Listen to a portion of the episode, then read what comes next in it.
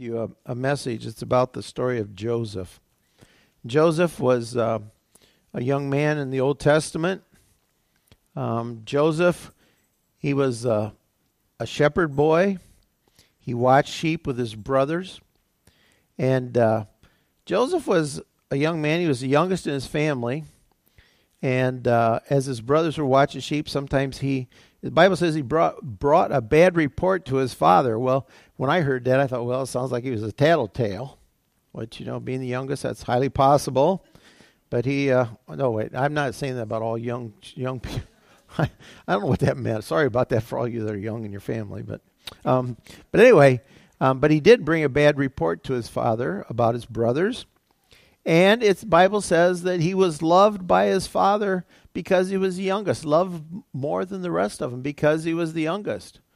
So if you get a picture here, he was, telling on his older brothers. His father thought he was, the best. And so Joseph, he also was a dreamer. We see that Joseph, he told a dream about his brothers. And he told him, he says, we were out in the field binding sheaves. And he said, we all bound up sheaves. And he says, that my sheaf rose up bigger than all the rest of you, and your sheaves all bowed down to me. So, you got to believe that all of a sudden, okay, this is not going well for Joseph because, not only is he tattletaling on his brothers, but now he says, I had a dream, and, my sheaf rose up, and the rest of you guys all bowed down to me. So this caused jealousy in the family. And Joseph's brothers now want to kill him. Now they take it to quite an extreme, but their desire, they're going to just eliminate Joseph. They want to kill him. Well, one of the brothers said, no, don't do that, Reuben. He said, no, don't kill him. So they agreed to sell him into slavery. Kind of like, okay, we won't kill you, but let's just sell him. So they found a group of people coming through, and they were heading to Egypt, and they sold him into slavery. So he sold to an officer of Pharaoh. And Joseph, the Bible says, was successful because the Lord was with him. And so as this officer of Pharaoh in this house, Joseph became the overseer of the house. He became in charge of this man's home. And the Lord blessed the house.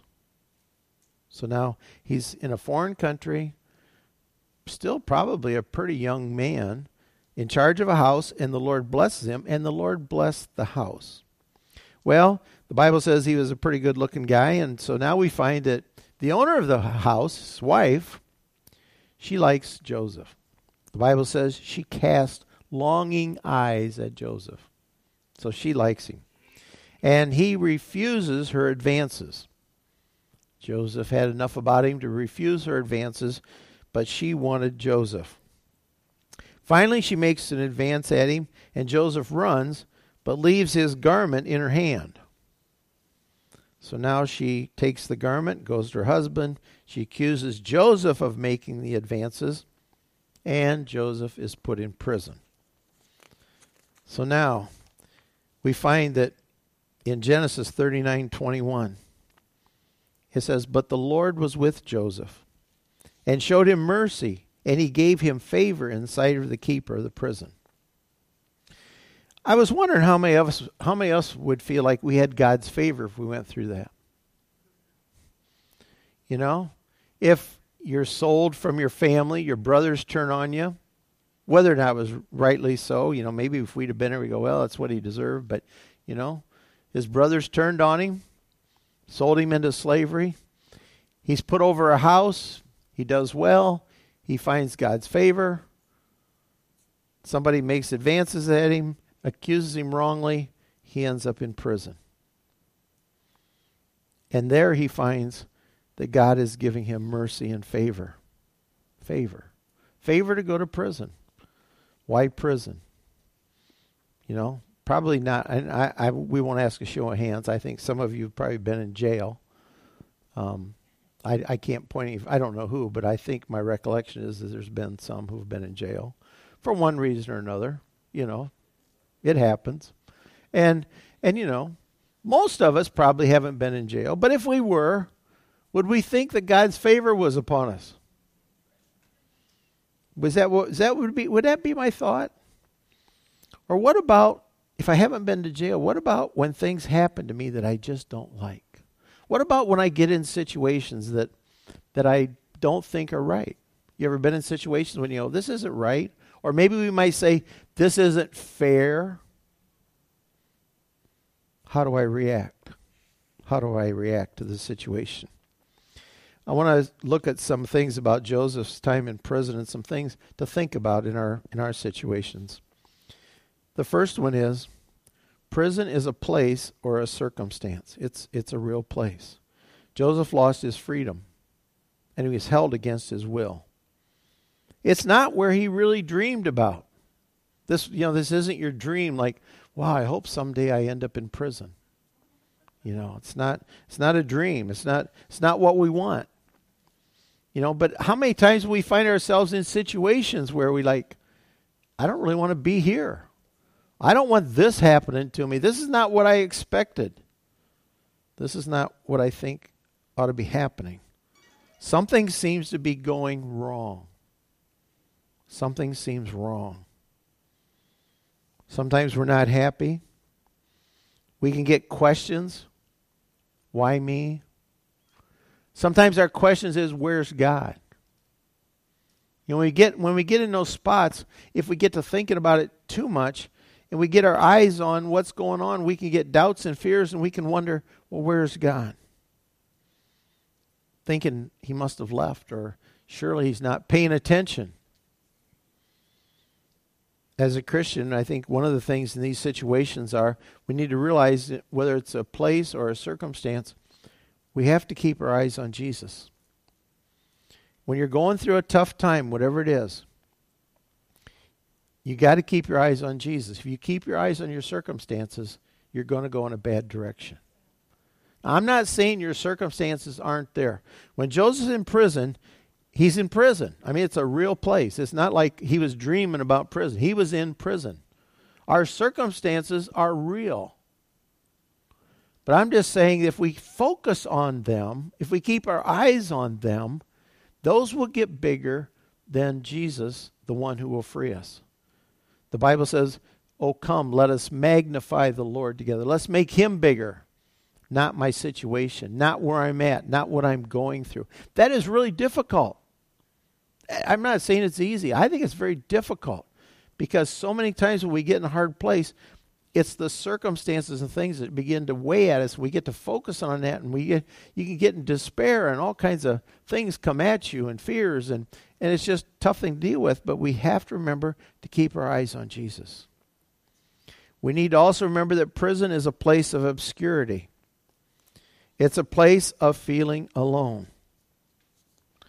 A lot of times when you go through hard times, you feel alone.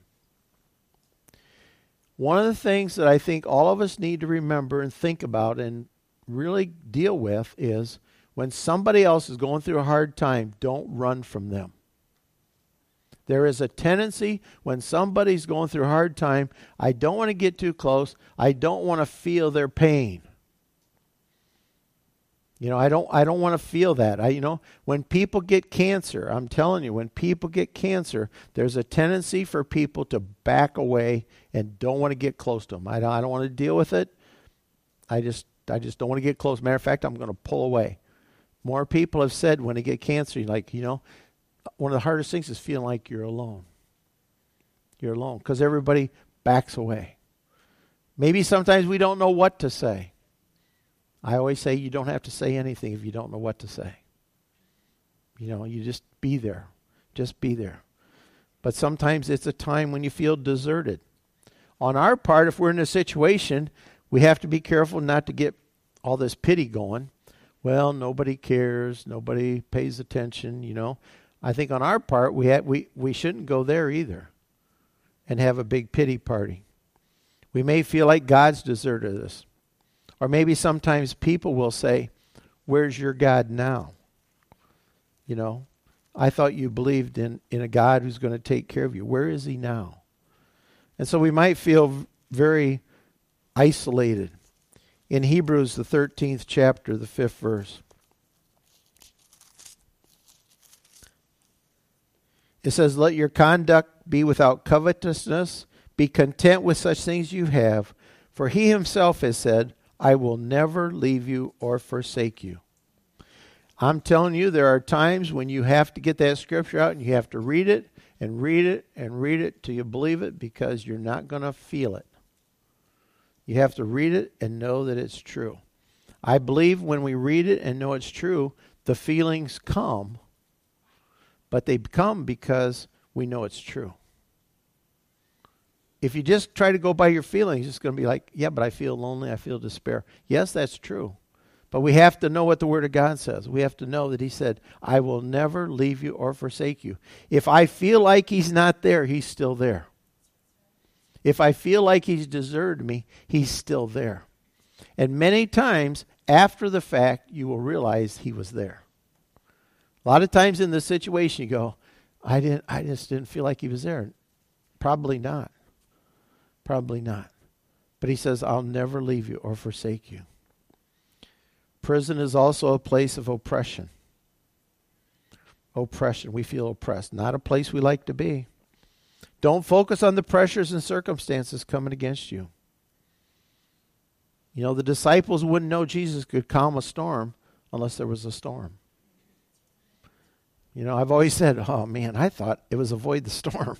You know, I thought it'd be nicer if God would avoid the storm than I would but I wouldn't know how to trust Him in a storm if I avoided all the storms.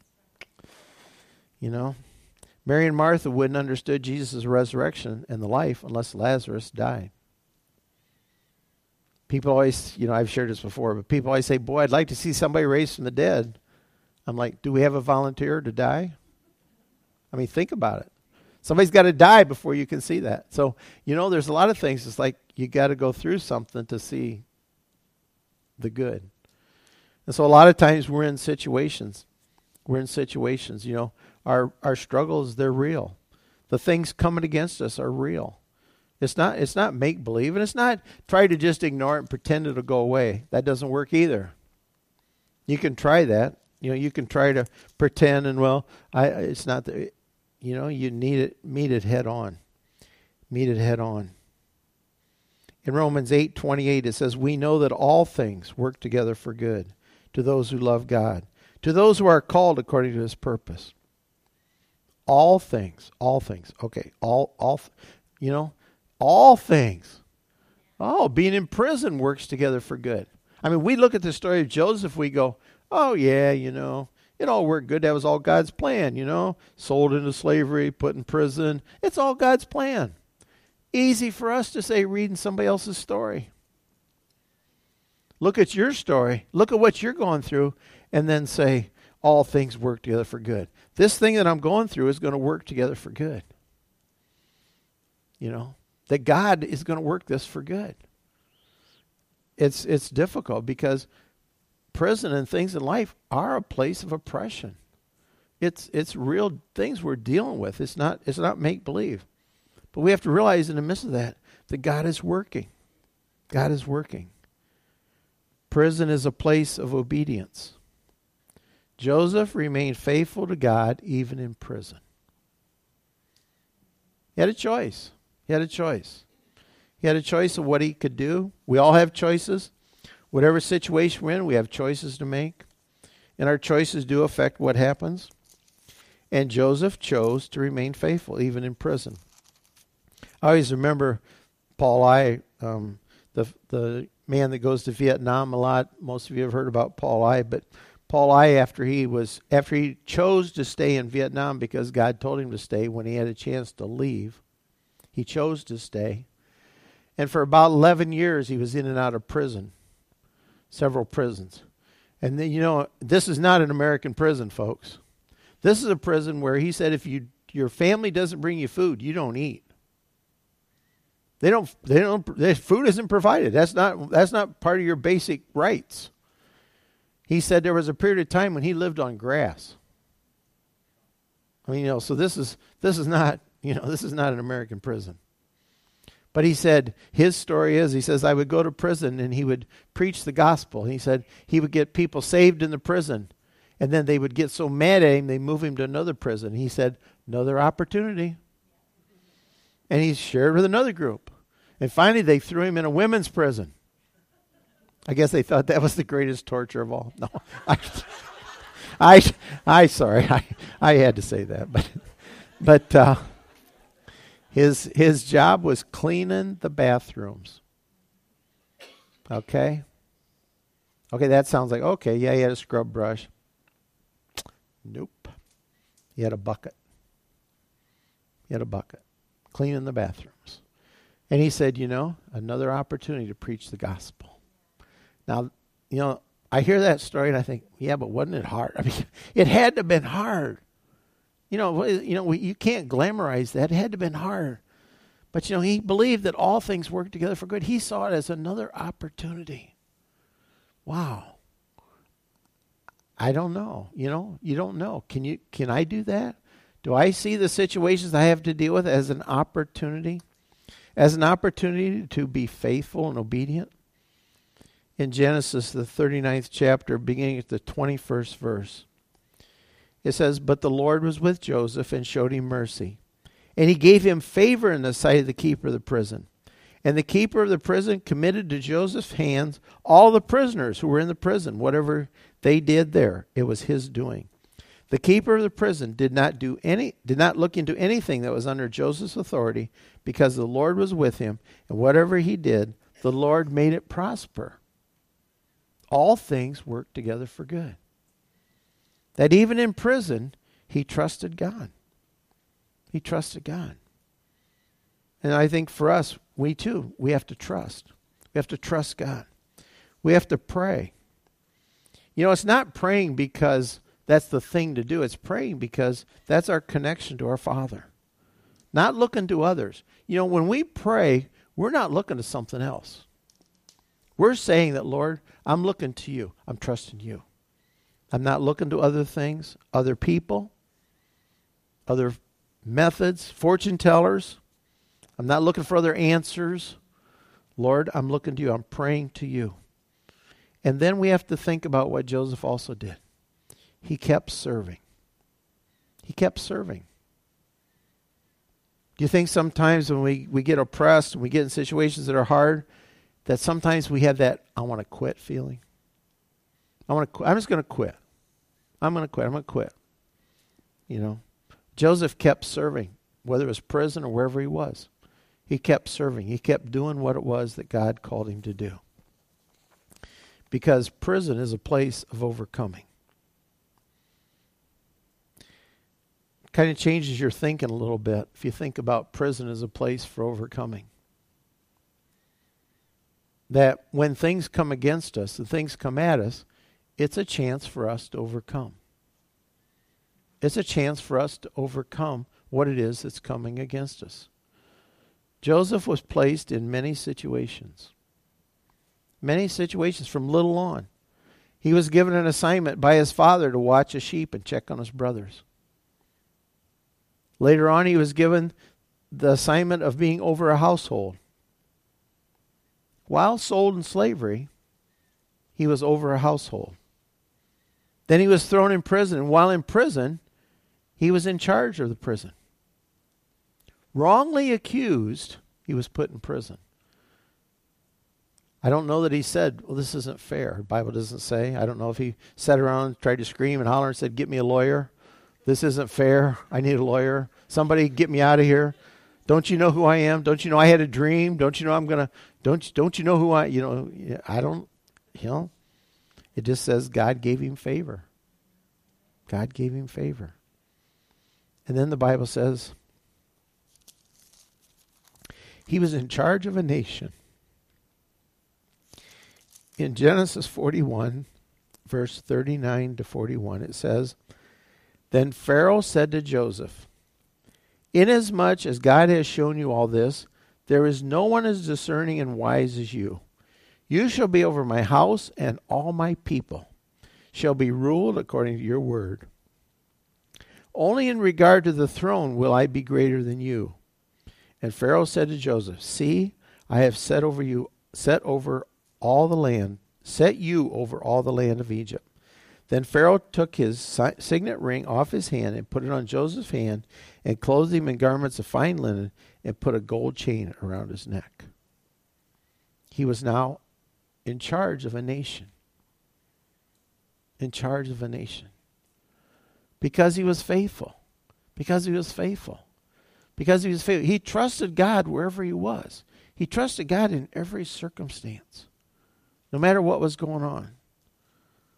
So I think the word for us is, no matter what you're going through, you know, probably everybody's going through something. And probably if you're not, you will be. And I don't mean to discourage you. You know, if you're not, be thankful and rejoice. But probably you're going to have something. I have a feeling that we're probably getting to a place where there's more of this sort of thing. That there are more things coming that we're dealing with that are getting harder. My brother-in-law this week says I'm pessimistic, and forgive me if I am. But I feel like if I'm unrealistic, then we can't prepare for what God would be doing. So I think the optimistic part is that no matter what we're going through, we know where our hope is. We know where our hope is. I'm optimistic in the midst of the storm because I know where our hope is. Our hope is not in ourselves. It's not in, you know, we're hopeless. You know, I don't see much hope in us. But God is our hope. And if we're faithful to him, if we're faithful to him to do what he wants us to do, if we're faithful to trust him, I believe he will help us to be overcomers. Overcomers in the midst of a lot of stuff. In the midst of a lot of stuff. I don't think he wants us suffering. You know, I don't believe he wants bad for us. But by the same token, I also believe that when bad things happen, that he wants us to be an overcomer. I personally believe that there are things happening that are part of, I believe, God's judgment for turning our backs on him. That's my personal belief, that we've basically turned our backs. So what can we expect? Do we expect him to continue to bless us as we've taken his blessings and corrupted them into other things? You know, I think we're at a place where we're being judged to some extent. But for the Christian in the midst of that, we have hope that we can overcome because of him. He's our only hope. He's our only hope. It's not going to come from ourselves. We're not going to be able to just automatically fix it. I joke about it, but, you know, you can trust the government all you want, but they're not going to fix it. I'm just telling you, they're not the ones that God created to fix it. He created families and people. And God works through families and people and authority.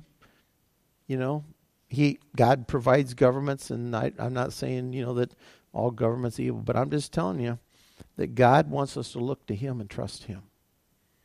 He wants us to trust him, knowing he'll never leave us or forsake us, and he's always there to take care of us. Let's all stand. Heavenly Father, we just thank you, Lord, for your presence with us, no matter what we're going through. And Lord, help us to be careful not to get our eyes so much on the storms of life and the things that come against us, that we can get depressed or down or lose sight of you. Lord, you want us to be overcomers, and you want to help us. Lord, just help us to put our trust in you and keep our eyes on you. Lord, we look to you always for all that we need. We thank you for your love for us. Lord, we just ask you to be with us now as we go forth. Help us to be vessels of your love and hope to the world around us. We just pray this in Jesus' name. And everybody said, amen.